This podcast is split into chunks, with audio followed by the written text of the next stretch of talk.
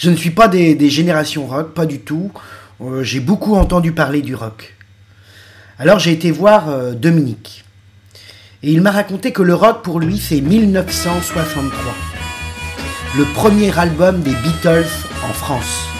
Une révolution.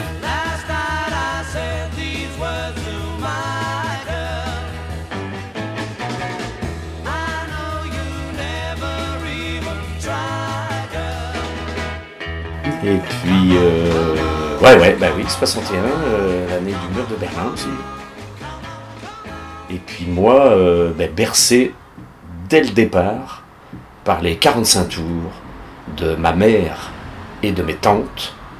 Et ça a été un, un choc, mais, mais, mais vraiment tout, tout petit, quoi. Euh, Mes parents ont des souvenirs de moi, mais j'avais euh, entre 2 et 3 ans. Je mettais les 45 tours sur le tour de disque, je les écoutais, et je Et les empilais, même parce qu'à l'époque, il y avait T'écoutais des. quoi en 61 Ah ben, J'écoutais les disques donc, de ma famille, et ben, c'était quand même euh, les Beatles, par exemple. hein. le premier 45 tours français des Beatles, je l'ai encore ici, qui date de début 63.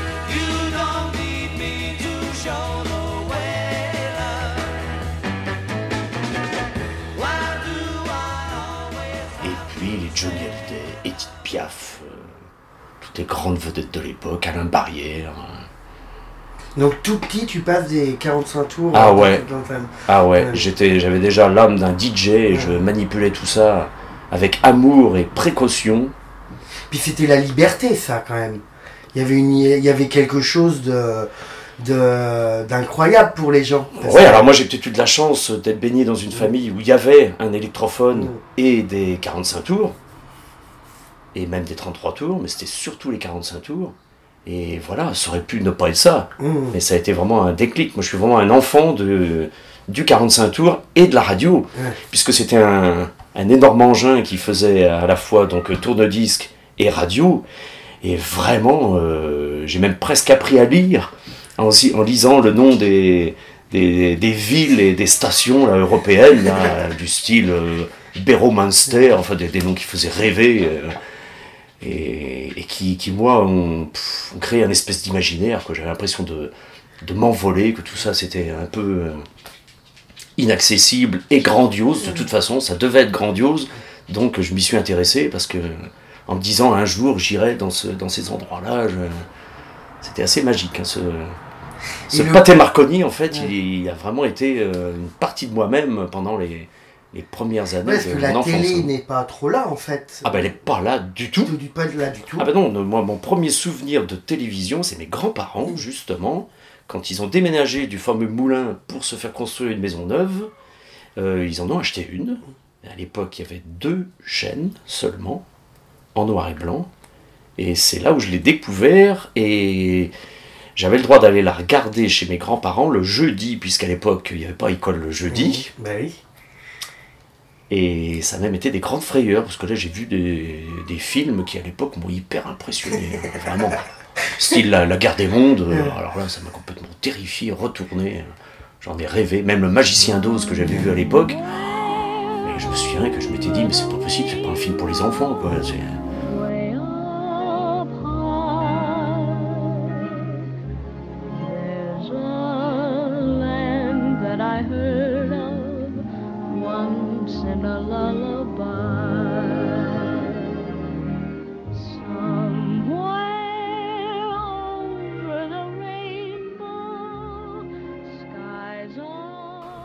Et puis moi je me souviens qu'à la radio, ce qui était super, c'était des, des, des feuilletons radiophoniques. Alors c'est un peu comme les feuilletons dont on C'est se gavent les gens là maintenant ouais. à la télé, quoi. Mais mine de rien, ben, on était accrochés, et puis le lendemain, on écoutait la suite. Et... Mais ce qui était, mine de rien, avec le recul, ce qui était intéressant, c'est que ça, ça développait quand même tous les sens, quoi. Parce qu'il n'y avait pas la, la facilité de s'asseoir devant une télé, et puis, alors, puis d'être euh, abreuvé maintenant, là, si on le veut, par des centaines de chaînes. C'était quand même très limité à l'époque. Et il fallait vraiment être attentif, Mm. parce que écouter une émission de radio, euh, encore plus écouter un feuilleton, il faut être vraiment posé dans le calme et puis bien bien écouter, parce que c'est Et puis l'imagination. pas le support de l'image, quoi. L'imagination bat son plein. Parce Ah que bah, là, on, alors, se- on ben, c'est- construit les images. Ah, Quoi. mais bien sûr. Parce que quand tu regardes les, vi- les villes euh, il n'y a aucune image derrière, c'est toi qui te construis les images. Ah bah oui, ah bah j'imagine complètement ce que peut être l'architecture de ces endroits-là, quel temps il peut faire là-bas, quelle langue on peut parler, hein, c'est mystérieux quoi. Oui, vraiment. Et puis même à cette époque-là, quand on écoutait ça, on n'imaginait pas qu'il y avait des types euh, dans le studio en train de faire des bruitages. T'as Ouais. l'impression que bah, si les gens étaient sous la pluie, bah, ils étaient sans doute carrément sous la pluie quoi.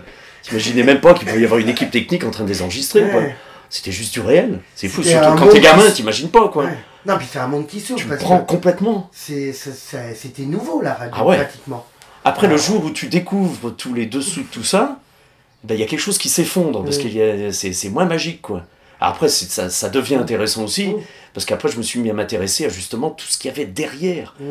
Derrière la radio, derrière la télé, derrière les spectacles aussi. Et puis moi, honnêtement, si, si je suis finalement arrivé dans l'association Les Vendredis de l'été, mais même si c'était pas la première association musicale à laquelle je faisais partie, mais euh, c'est que j'ai toujours eu envie, depuis tout gamin, de, de passer derrière, quoi, de Mhm. passer de l'autre côté et de voir ce qui se tramait, comment les gens en arrivaient là à se produire sur scène, qu'est- qu'est-ce qu'il y avait derrière, quoi, quel travail il y avait derrière, ce que faisaient les techniciens, les, les décors, tout ça, comment on arrivait là pour que des gens reçoivent ça et, et se régalent, quoi.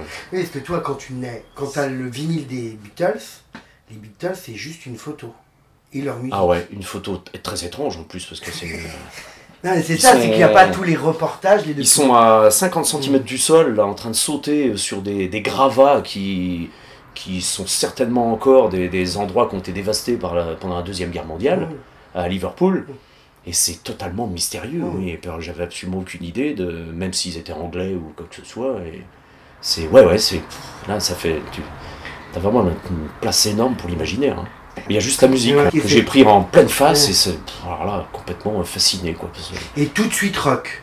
Où il y a eu. euh, Euh, chanson française aussi. Chanson Ah française. ouais, vraiment. Ah ouais. Non mais même maintenant, je renie pas Alain Barrière par exemple.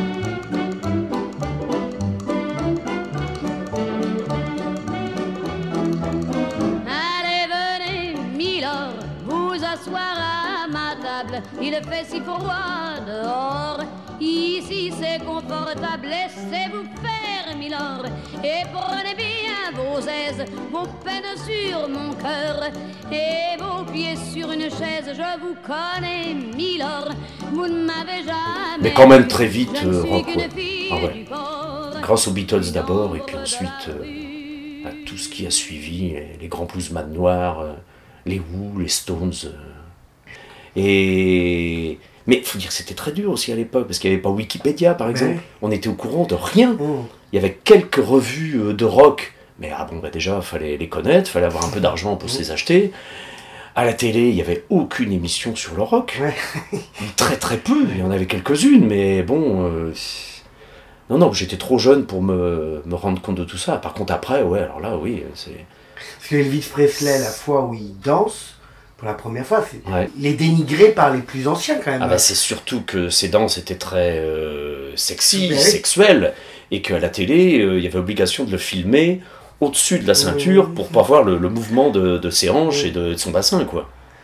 Mais à l'époque, euh, ça a heurté les gens qui avaient une télé. Ouais. Et puis après, bah, il y avait la presse, quoi, qui, qui dénigrait ce, ce petit blanc, là, qui se déhanchait comme un noir, et, qui, et que c'était absolument obscène. euh, puis les associations religieuses, évidemment, se, se mettaient là-dessus. Tout comme elles l'ont fait avec les, les Beatles. euh, Parce qu'on parle beaucoup de mai 68, Ouais. mais vraiment, dès la fin des années 50, Ouais.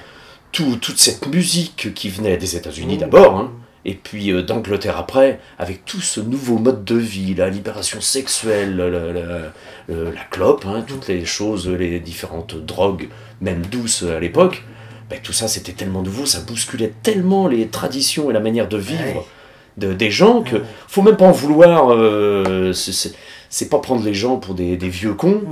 Euh, moi j'adore le musette par exemple. Mais vraiment, mais, mais alors vraiment. Mais à l'époque, c'est que les gens, ils, ils comprenaient pas tous ces bouleversements. C'était tellement loin de Puis eux, leur tradition, vécu- la manière dont ils, avaient été élevés, et puis leur manière de vivre, qu'il a fallu s'y mettre. Mais il y en a beaucoup qui ont fini par comprendre hein, toute cette jeunesse qui avait envie de, de quelque chose de complètement nouveau, de- d'extraordinaire. une quoi. Libération, quoi. Ah, ben, une libération, et puis, et puis de voyager Mm. de passer à autre chose, de, de faire un, un job qui plaît, ça peut être ça aussi, de se marier avec une fille qu'on a choisie. Plein de choses aussi simples que ça, mais ça a été un- vraiment un énorme bouleversement. Avant 68.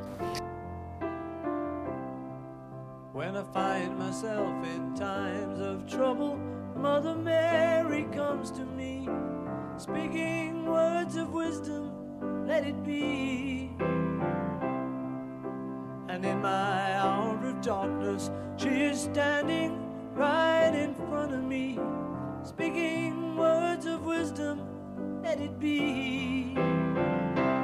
Moi, je me souviens que euh, quand j'avais ouais, 14 ans à peu près, j'avais trouvé dans une revue un dessin qui m'avait euh, fasciné, que j'avais adoré, et je l'avais redessiné sur une grande feuille euh, canson, et je l'avais punaisé au-dessus de mon lit, et c'était un mec un peu voûté, les cheveux longs, vraiment typique de la fin des années 60, début des années 70, et qui traîne derrière lui une guitare, et puis euh, avec donc un phylactère au-dessus de lui, et il est en train de dire euh, quand je pense qu'il va falloir que je passe ma vie à la gagner.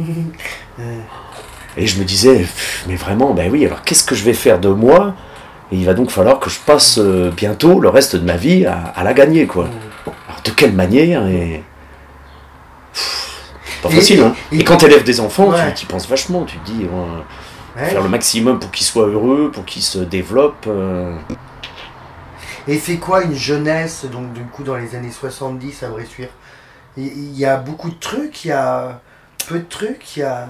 Eh ben, alors fallait quand même venir euh, dans le centre-ville, parce que moi, de par rapport à l'endroit où je suis né, en fait, j'avais beaucoup plus de connivence avec le monde rural. Ouais. Tous Ouais. mes amis, c'était vraiment des fils de paysans. Ouais. C'est pas péjoratif hein, de, de dire paysan, vraiment. Et donc, c'est petit à petit, grâce à mes rencontres à l'école, que j'ai fini par être invité chez des gens de la ville, quoi. Mais à cette époque-là, il y avait vraiment Donc une toi- différence énorme Ouais. entre le, le milieu euh, citadin, quoi, urbain et, et rural. Vraiment. Hein. Ah ben, sûr, c'était la vie, c'était même la grande ville. Ah oui, vraiment, parce que moi je passais mon temps dans, dans les champs à courir, à pêcher. Et on passait toutes nos soirées et nos fêtes dans, dans les fermes de, de l'un et l'autre, quoi. Le seul qui n'était pas de ce milieu-là, c'était moi. Mais comme j'étais complètement ancré dans la nature, ben, j'étais complètement accepté Ouais. dans, dans le milieu rural, même si mon père était artisan. Mais en même temps, j'étais trop, trop enraciné justement dans ce milieu rural pour être bien vu et accepté Ouais. chez les, chez les citadins, quoi. quoi, tu vois. T'étais entre les deux, quoi. Alors j'étais entre les deux. Et puis après, j'avais aussi énormément d'amis à la Goblochère, Ouais. où là c'était un milieu complètement ouvrier, parce que c'était que des gens qui travaillaient à l'abattoir. Ah bah oui, oui, vraiment, parce que j'ai j'ai baigné moi, dans tout ce milieu géré par l'abattoir, là, avec les, les bars-restaurants. de-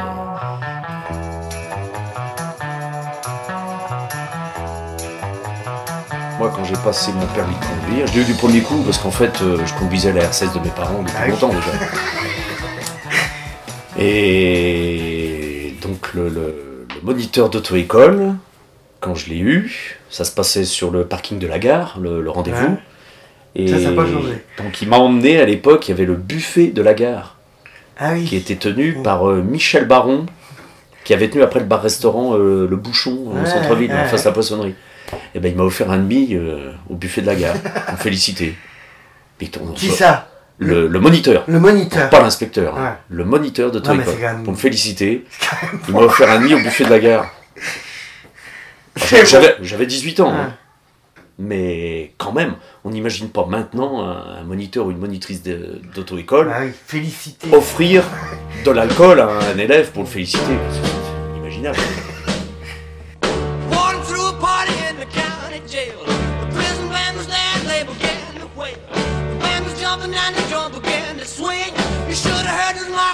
The prison